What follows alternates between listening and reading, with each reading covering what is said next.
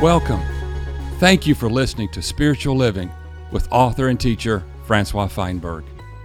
May the message you're about to hear earnestly touch your heart, and may it encourage you in your ongoing love of God the Father, your enjoyment of the Lord Jesus Christ, and your fellowship in both the Holy Spirit and the body of Christ.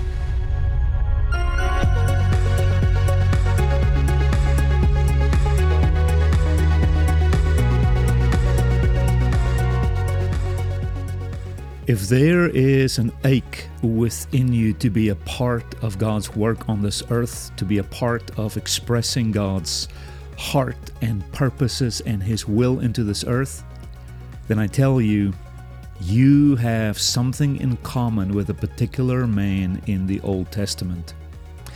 There was a man who would do anything and everything that his flesh was capable of to be a part of God's work. He was not a pursuer of sin and unrighteousness and evil per se, but nevertheless, in the flesh, in the self strength, in his own understanding, he went after the things of God. And God took notice of that, and God loved this man for that kind of tenacity. But even though he had that passion, that inclination towards God, he fervently wanted to be used of God. His flesh was just not the vehicle for the purposes of God on earth. God had to do something to the man's flesh, to his individualistic identity, to his own opinion and paradigm. God had to touch this man. God had to break this man. God was not punishing this man at all. God was not vindictive or mean towards this man. In fact, when God touched this man, he became a transformed person. Even in his name, he changed. And that is, his identity changed from predominantly a fleshly person wanting to do the things of God to a new identity, empowered of God, strengthened of God to carry out the will and purposes of God on this earth. Beloved, in this message, I want to bring your attention to Jacob, one of the patriarchs in the Old Testament. And if you've ever had that experience where you feel you are being touched by the hand of God, and particularly in your body, I tell you, you're in good company. Jacob was touched by God, and his life was transformed. And I submit to you if God touches you, however He touches you, whenever He touches you, it will not be to punish you or to hurt you or to teach you some kind of a lesson. When God touches a man's body, when God puts His finger on the flesh of a person, when God confronts you in the independent self strength of your humanity. His agenda, his heart, his purposes is to bring about a transformed person in your life. I hope this message encourages you that God is not mean, God is not evil. God is actually intricately involved in your life to transform you, to sanctify you, to glorify you, and to, in a way, yes, break you so that the beauty of His essence, His spirit, His heart, His mind, His passion, His purposes can come through your being.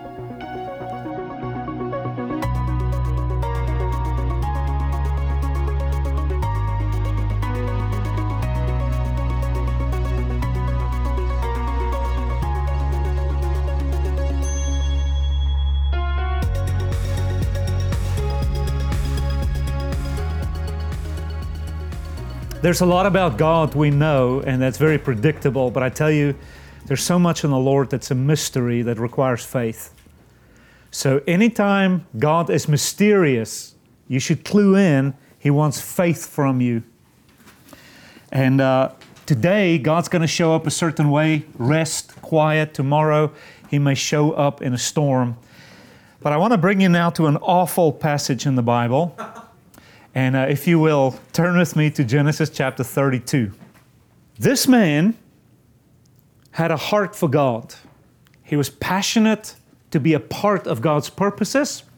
He understood that um, his grandfather Abraham was going to bring about a nation. And he wanted to be a part of that lineage through which this nation can come. He was a zealot. He was on the Jesus bandwagon. He wanted to live for God. He wanted to be a part of God's economy, God's purposes, what God was doing. This, this grandfather, Abraham and Isaac, and now Jacob. He wanted to be a part of God's work on the earth. But here's the thing he wanted to be a part of God's work in his own strength, his own wisdom, his own conniving, his own effort. When the Bible says, Jacob I have loved, Esau I have hated, which I'm not going to teach on right now, this is not a statement of hate and love in the sense that I'm going to send one to heaven, the other one, do not even pass by air conditioning, you go straight to. it's very unfortunate that American Christians, uh, European Christians, it started with European uh, Christianity, interpreted uh, this particular passage, Jacob I've loved in Romans, in Esau I've hated, as a heaven and hell issue. And you'll come to notice the word heaven and hell is not even in the context of that discussion. So, why did God love Jacob? Why did God hate Esau? It's not that Jacob did any better, he was just this conniving, cheating. But the reason God loved Jacob is because he had a mind to be a part of God's will, God's kingdom, God's people. He wanted in on the action. Esau couldn't care less. Both Jacob and Esau are people of the flesh. Esau um, said, You know what? I will let go of this lineage. I'll let go of this line of this people, the Jews coming, just so I can have a bowl of stew. Guess what? He was a man of the flesh. Jacob was the same. Jacob wanted to be a part of this lineage, a part of this posterity, this new Jewish people coming about. But he went about it through wrestling, through fighting, through conniving, through stealing, through cheating. Both are people of the flesh. God loved Jacob, but he hated Esau because Esau, in a sense, said, I don't care for the purposes of God. Jacob at least said, I do care for the purposes of God, but he went about it the wrong way. So God had a little encounter with Jacob, and it did not go well, at least for Jacob. But after that encounter, it went very, very well for the purposes of God.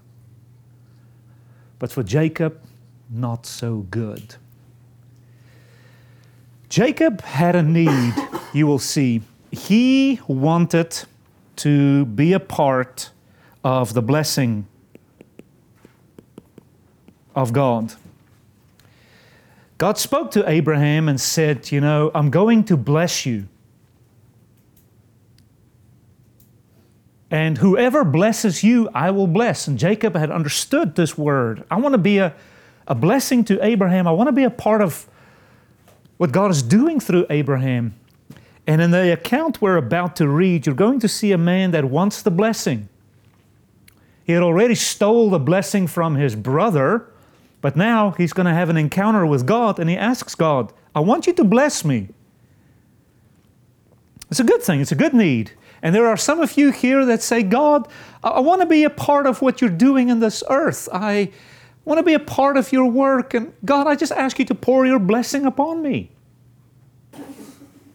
The blessing did not come the way he thought. I told you this morning. Do not imagine how God should answer you. Don't, don't script it should look this way. Here's a classic case in point. I just want to be blessed. I bet you it meant something for Jacob in his imagination. It didn't work out that way. Instead, God just broke him.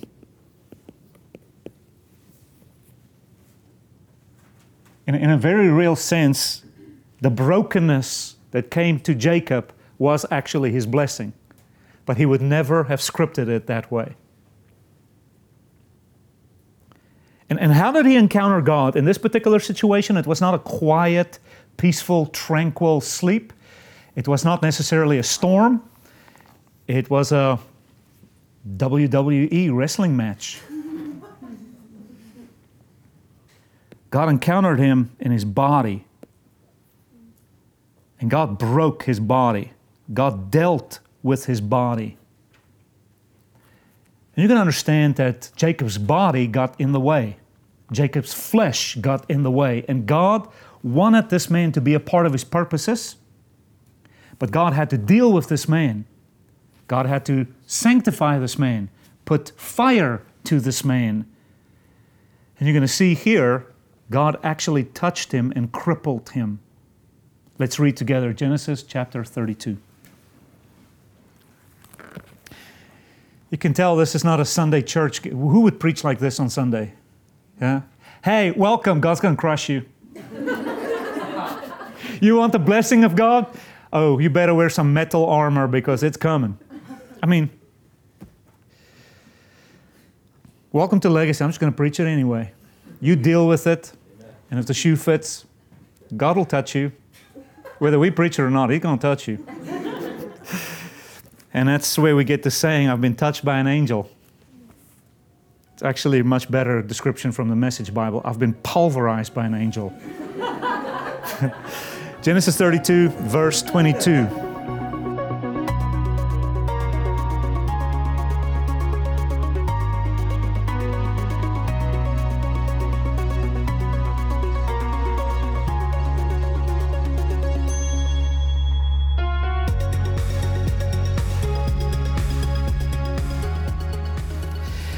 And Jacob rose up that particular night and he took his two wives and his two female servants and his 11 children. He was busy. And he crossed over the fort um, of the Jabbok. And he took them and he sent them over the stream and sent over what he had with the women and children. And Jacob was left alone. Beloved, Pay attention. Some of your best encounters with God will often be when you're alone. It just so happens that most of us fight God, we curse God, we beat our chest, and we're mad. But I want to tell you, sometimes your friends all walking out on you, sometimes being overlooked and shafted. I want to tell you, sometimes being forgotten and slipping through the cracks. It's just life's way of setting you up for an encounter with God. So stop complaining. We're going we're gonna have another message later on. If you really want to be touched by God, you're going to have to have a change in perspective. So I know you and your friends don't invite you to the party or to the wedding and you're stuck on a Friday night. In the divine economy of God, Friday night is an encounter with Jesus. And now you're all mad and all offended because your friends walked out on you. I tell you, being left alone it's just a recipe for a divine encounter. Stop complaining and, and ask God to give you perspective. Why was I rejected? Probably so God can have a little bit of alone time with you. There's a couple of things on his mind, and he wants to uh, inform you about it. Or at least he wants to touch you. Or, as the message would say, cripple you. Okay. Jacob was left alone and the man wrestled with him until the breaking of the dawn.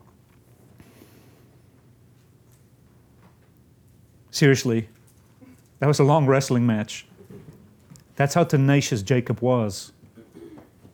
So I'm not sure when they make the movie how they're going to script this particular scene. Hey, sweetheart, y'all go now. Children, come on, 11, 1, 2, 3, 4, 5. Where's number 9 and 10 and 11? Oh, all right, y'all leave, all y'all go. I just wonder then if Jacob like gets a stump out, little rock, ah, okay. Why do I feel this compulsion to stay alone? Excuse me, sir, who are you? You're in my space here. Did an argument develop? Like you're sitting in my rock. Excuse me. Like how did they get into a wrestling match? Did the angel walk up to him like, hey, Jacob, you want to go at it? like, how did they get into a squabble? Like, I want to know why, how did this happen? How are you going to film this? But be it as it may, my imagination is running now. I've got to curb it. Verse 25.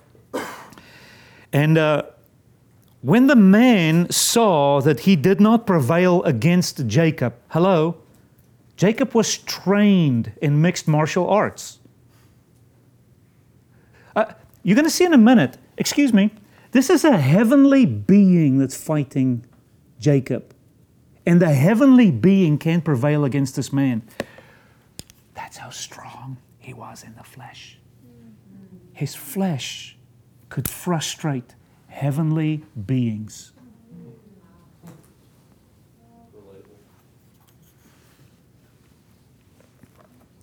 Yeah, but I'm just a little girl. I don't have muscle. Flesh can frustrate heavenly beings. You don't have to have muscle. Jacob is a man of the flesh, he's a man of my way. And he fights and he prevails. I, I marvel at these sentences here. I'm sure God told the angel, just tone it down a notch, will you? Don't give him everything you've got. Let him prevail a little bit. Verse 25. This, this man, this angelic being, saw that he did not prevail against Jacob. And so he brought it all out and let him have it. He touched the socket of his hip. And that socket of Jacob's hip was dislocated as he wrestled with this man. As I've come to understand, your hip holds together your whole being. It's the strongest part of your being. And it represents, listen carefully, in, in, in a prophetic picture, if you will, it represents the core of your being. It's right here in the center of my being. It holds me together. And so Jacob wants to be blessed by God. I'm not sure what he wanted from the angel. You're going to see in a minute. I'm not going to let you go until you bless me. Did he want some kind of money? Did he want power? Did he want. I don't know what Jacob really wanted an endorsement from God, but he wanted to be blessed. But you're going to see that Jacob walks with God on his own terms. He walks with his own strength. He holds it all together. And God's going to touch him at the strength of his being and cripples him. And you'll see Jacob is going to walk with a limp for the rest of his life. But something magical is going to have happened in the process. He is going to become a transformed person. I want to say to you, God is not out to touch you to give you goosebumps. God is out to touch you, to cripple you, which in His economy is transformation. God's not out to get you. What He's out to do is cripple your strength, your self strength, your self man. You'll see in a minute, we're going to talk about your natural man, your fleshly man, that has to be broken in that encounter to be used by God for His purposes. So here He touches him at this core of his being. Verse 26 This man, this angelic being, says to him, Let me go. I'm tired now. It's been a long night, for the dawn is breaking. But Jacob says to this man, I will not let you go unless you bless me. Again, I'd like to know how did the skirmish start? Did the man walk up like, hey, I'm here from God? You know, I got a message for you. And how did the tough between the two start even? I got a blessing for you. And Jacob's like, let me have it. And the man's like, no, not yet. Like, let me have it. My mind is going crazy right now. But eventually, Jacob will not let this man know. So I'm wondering, is he laying on the ground with a hand reached out? You don't, don't you dare ascend.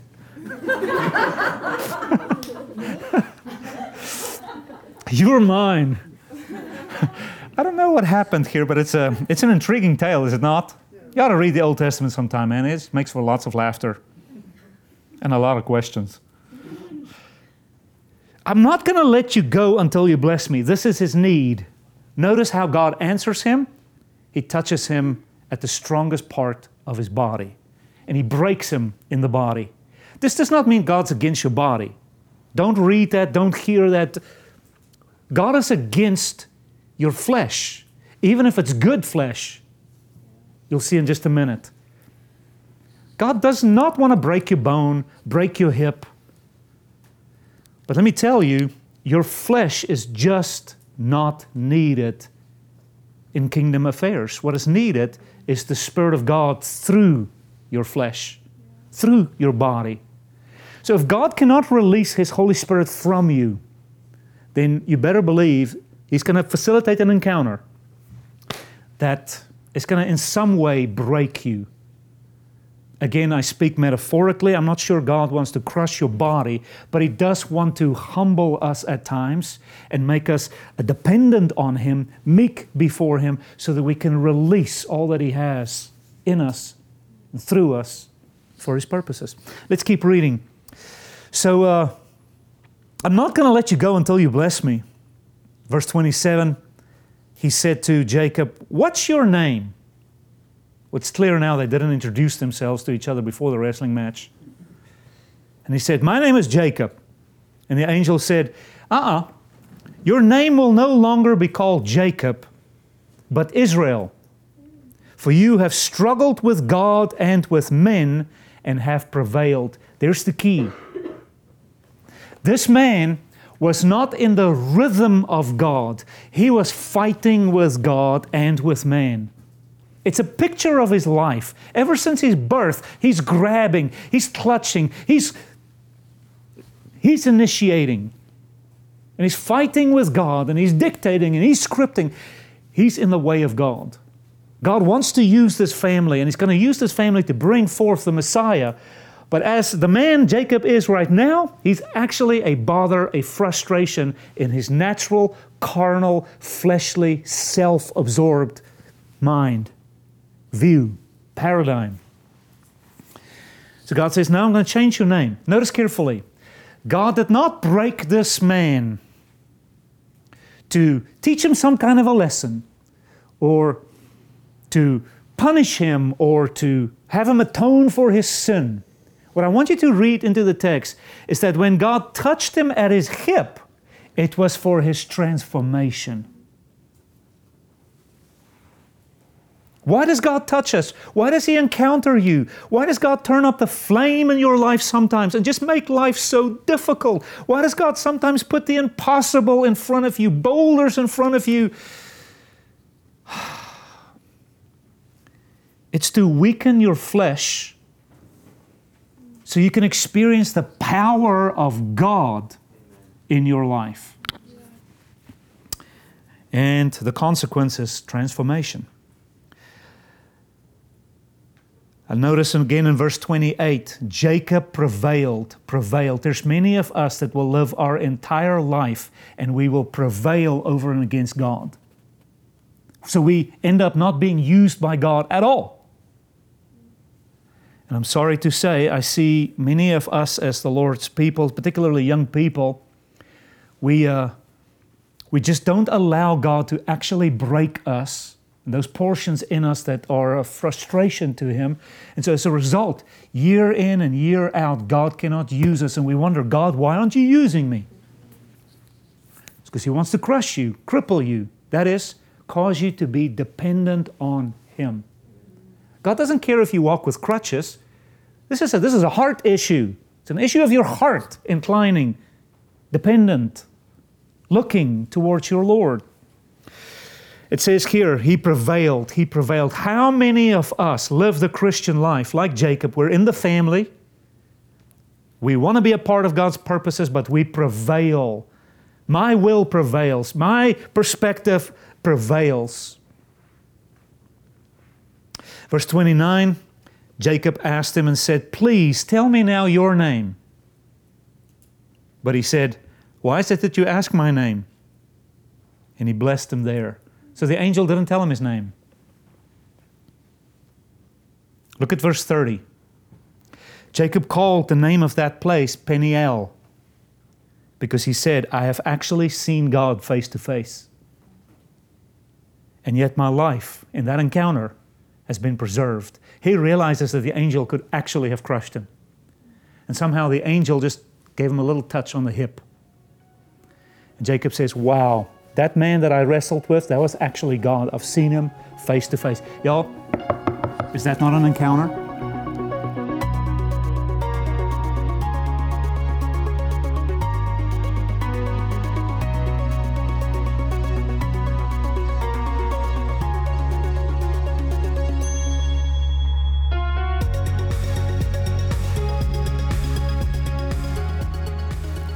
So here's the lesson. Some of us experience a lot of brokenness. And we think God is just out to get us. But I'm telling you, God is out to show you His face. In that broken family, that broken situation, there's something of God for you to see. We can see God in brokenness. We saw in Job, God can be seen and, and touched and experienced in storms. Here, God can be seen in you not having it all together. God can be seen in your crippled life. Finish up two sentences here, verse 31. The sun rose up upon him as he crossed over a Penuel, and he limped because of his hip. Therefore, the children of Israel do not eat the thigh muscle, which is upon the socket of the hip to this day, because he touched the socket of Jacob's hip at the thigh muscle. Again, it is a part of his being that is strong. It represents independence. It represents self strength that God cannot use for his purposes. So every man and every woman then that God goes the distance with, they all get touched by God in the strangest of ways. Think of them Joseph, touched by God, prison, falsely accused, broken. There he's in prison, forgotten. And then God uses this man for his purposes. Moses goes to the desert for 40 years, forgotten, slipped through the cracks. Now he's 80 years old, practically useless. Why does God use all these old people in the Bible? Because they have no strength, so they have to be fully reliant on God. Here's Jacob, he can't hardly walk. Now he's learning to use people, lean on people, uh, partner with people. This is, a, this is a sign of dependence. And beloved, this is the thing of the entire Bible. And it started there in the book of Genesis. Adam and Eve was supposed to eat the tree of life, which represents dependence on God. But now they eat the tree of the knowledge of good and evil. We can do this ourselves. We can judge what is good. We can judge what is evil. We've got this. And it's that independent spirit, that independent mind that God wants to crush so that we learn to rely on Him exclusively. Go through the entire biblical account of every man that was used by God, and you see they all had some kind of a crutch, some kind of a limp in life. So that they cannot be done by man's power, by man's might, but by the Spirit of God. Amen? You and I's flesh is a gift of God. This body that you've been given, this, this, this thing, uh, it's called a temple in the New Testament. It's, it's the house of God. But this thing we call the body can be contaminated by sin. And Paul explains in the New Testament so beautifully that this body of yours, with these legs and these organs and these arms and ligaments, this very thing that can be a house for the Spirit of God can actually become a frustration to the work of God. Your flesh, even those of us who have good flesh, and we think, wow, I've never sinned a day in my life. Look how religious I am. My flesh is so disciplined. My flesh is so clean. I'm so religious. I'm so spiritual. Even good flesh, religious flesh, frustrates God. before we go deeper, let me explain. In the New Testament, we have lots of religious people. We have Pharisees, we have Sadducees, we have the, the, the, the, the high court of the Sanhedrin, we have the scribes and the lawyers, and we've got Essenes and we've got zealots. All over the New Testament, there are religious people. And every single one of them had good flesh. They did good religious things. And yet, all of those sects frustrated Jesus Christ. Good flesh, good religious observances, but still it was flesh. It was not done by the Spirit of God. And it was a frustration to the Lord. No wonder all throughout the Gospels, the Lord is constantly just putting down their self rightness, their self religion, their self strength. Our flesh profits really nothing. And let me speak about the Lord Himself for just a second. In John chapter 6, verse 63, He speaks regarding His own body, His own flesh. And if there's ever a man that had good flesh, it was the Lord. And yet He says, My flesh really profits nothing. Now think about that. In context, he told him to eat his flesh.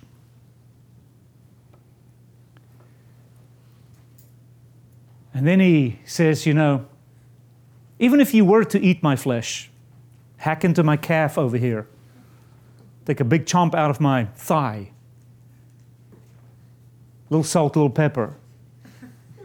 Actually, a lot of salt. he said, Listen, even if you were to bite into my flesh somehow, my good flesh, my pure sinless flesh, is actually not going to profit you. It's the spirit that you need from my ministry. And we've come to understand that Christ died in the flesh for the release of his spirit into people. I don't want to go into it, but that's clearly stated in John chapter 7. Christ could not give his spirit to you and I as drink until his body was broken. So, you and I, we say in Christianity, Jesus died to forgive me of my sin. That's just a little blanket statement we have in evangelical, Protestant, Western Christianity. And it's, it's, it's true. There goes the Lamb of God who takes away the. Jesus' body died so that my sin could be forgiven. But not according to John chapter 7. According to John chapter 7, Christ's body had to die so that his spirit could be released. Have you ever heard Christians talk in such terms that Christ died so I could be filled with the Holy Spirit? Us as Christians, seemingly, we can only say Christ died so I can be forgiven. But there's more to the story. You can be forgiven and filled. Yeah. Amen. Amen. So here is a perfect man who says of his own flesh, it profits nothing. It's my spirit that's going to give life. And so, why did Christ die? For the breaking of his outer man, so his spirit could be released. I want to bring your attention to one book in the library down there. It's the last one. I do not recommend you read this. Whatever you do, don't, don't get this book, just for the title itself. The breaking of the outer man for the release of the Spirit. Spirit. If you look out on the hillside here and in the front yard, you will find hickory nuts and you will find often uh, acorns. That hickory nut has the element of life inside of it. But what keeps that life from germinating and releasing is the hard shell of that hickory nut. So, what has to happen is that shell has to be broken for the germination of the life giving seed on the inside of it. Does it make sense? This is what happened with Jacob. Jacob had lots of potential to be a part of God's purposes, but he was a closed nut. So that angel cracked him, and Jacob was able to release now into a transformed life. It is what happened to Christ. Christ was, was a wonderful, beautiful person. But the cross cut him, the cross exposed him. Uh, for what purpose?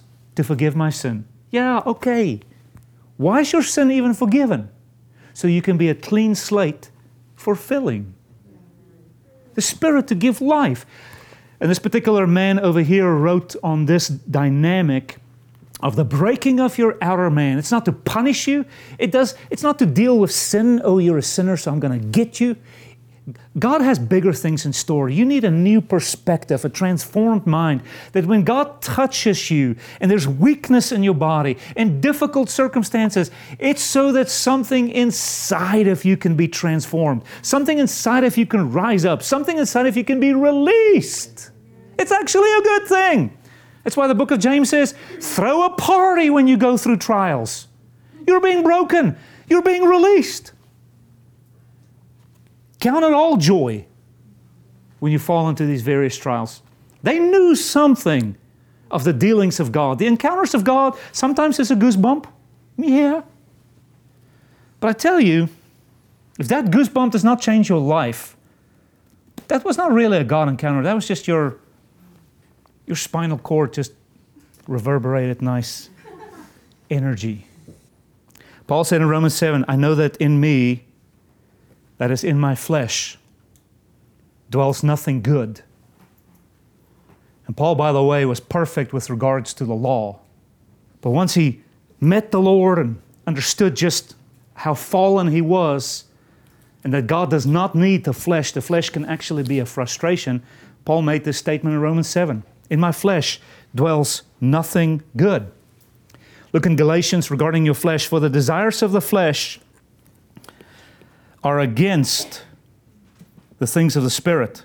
Notice the flesh here is contrary to the Spirit, they're opposed. It says the desires of the Spirit are against the flesh. Aha! God then is also not quite happy with my flesh. What's the flesh? The flesh is that independent, self, sin infused being that just, I want to do it my way. Notice on the screen here the flesh and the spirit and the tension. Notice, these are opposed to one another to keep you from doing the things that you want to do. Inside of all of you, eternity has been put there according to Ecclesiastes chapter 3, verse 11. Eternity is in the heart of a man. It was put there by God. There's something in you and I that want to be a part of God's work. We're in the image of God. We want to be a part of God's process. We, we, we want to be whole. Uh, we live meaningful lives. What hinders you from living a meaningful life? Your flesh. Sinful flesh and even good religious flesh. Flesh, period. And Jacob had good flesh. He wanted to be a part of the things of God. And God said, No, I cannot fulfill my economy, my way with your flesh, even if it's religious and Christian and it's been bathed and it's dressed. I don't need flesh. In fact, your flesh is a frustration to me. I need spirit. God does His work by His Spirit. And notice here, your flesh keeps you from doing the things that you want to do. The things that you want to do, obviously, is bear the fruit of God, participate in the work of God. It's not the devil that's your biggest enemy. It's not God that did not choose you or did not give you gifts. It's your own flesh. And no wonder then God's going to put you in circumstances to break that flesh, to crack that flesh.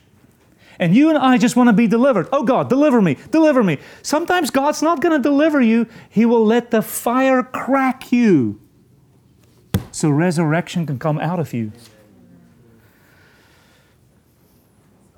Philippians 3, notice how Paul says it. We worship by the Spirit of God. We boast in Christ. And notice the last phrase we put no confidence in our flesh.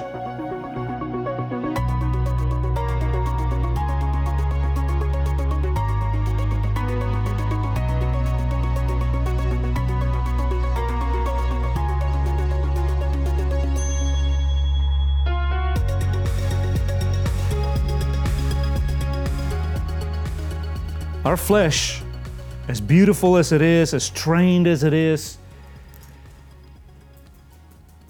more often than not can be a bother in the purposes of God. That's why many of us we get into sin, we derail, we miss aim. The New Testament is full of examples of people who started in the spirit and then got into the flesh. This natural, self independent, ego flesh, God has to touch. And I, I, I, do not dare say how God will touch you. I'm not trying to imply God's going to hurt you or cause a car accident or cripple your leg or. Please don't hear me say God's out to get you and cause some kind of a catastrophe. I'm just trying to say life has fire, life has difficulty. I'm not exempt from it, and you are not exempt from it. If you're exempt from it, you're in denial, or you're from another planet, or maybe both. But as long as you live with two feet on this planet, this planet has been subjected to futility. Things are not well on this planet. We're all in a state of decay. we have not uh, been glorified just yet. So, as long as you and I live on this planet, and, and I know this does not sit well with you and it doesn't make for great messages on a Sunday, welcome to Saturday at lunch. it's the only time we can speak this kind of a message. Beloved, if you have bought into the prosperity gospel and you never ever am touched with difficulty, beloved, you are not in the company of the people of the biblical record. So, if you are then touched and you feel frail and you feel weak, I tell you, God wants to show you His face in that difficulty and cause you to lean on Him. And that difficulty and that weakness may even be the blessing of God. Otherwise, if you stay too strong, you're going to crash and burn you're going to make a mess of your life. And I wonder sometimes if God just allows a little fire, He allows a little obstacle to trip us so that we don't wreck our lives. But if, again, if you don't have perspective, you're going to rebuke God and get all mad. I dare you to, to, to, to just notice the people in the Bible. They all were touched by God in some way, shape, or form. Moses had a, he had a stutter. Like, I can't be used by God. I was like, that's my man. I can actually now use you. Because you do not have self strength. So you're reliant on me for everything. Amen. Finally, we can do this. So God uses one stutterer to set three million people free and is known as the greatest figure in the Jewish history. A stutterer at age 80. I would not choose him, would you? I marvel at the ways of God. My natural man has to be broken. Why? Because the natural person does not receive the things of the Spirit of God. God, I am sure, wanted to instruct Jacob, and Jacob could not receive. The flesh in me cannot receive. Again, notice the natural person, the person of the flesh, your Bible may even say the carnal man, he cannot receive or accept the things of the Spirit of God. Why? Because they're against each other. For they are folly to him. Your Bible would say foolishness. They are foolishness to him. Your flesh laughs at the way of God, the wisdom of God, the thought of God. Your flesh is a resistance to God. And you're not able to understand the things of God because they're spiritually discerned. So God wants you to discern Him. He wants you to know Him. He wants you to see Him. He wants you to understand spiritual realities. But my flesh is in the way. So I think many of you have said, Oh God, work in my life. Oh God, bless me. Oh God, do something great. And then everything goes awry. I tell you that discombobulated circumstance is at times the answer of God. You're being blessed. You just don't know how to process the blessing. You're being crippled, and you can't make peace with that because you have gotten so accustomed to self strength. Here's the natural man's tendencies. Number one, independence towards God. Lord, I thank you. You need to bless this food now, but after this, I got this. Amen? Oh, glory.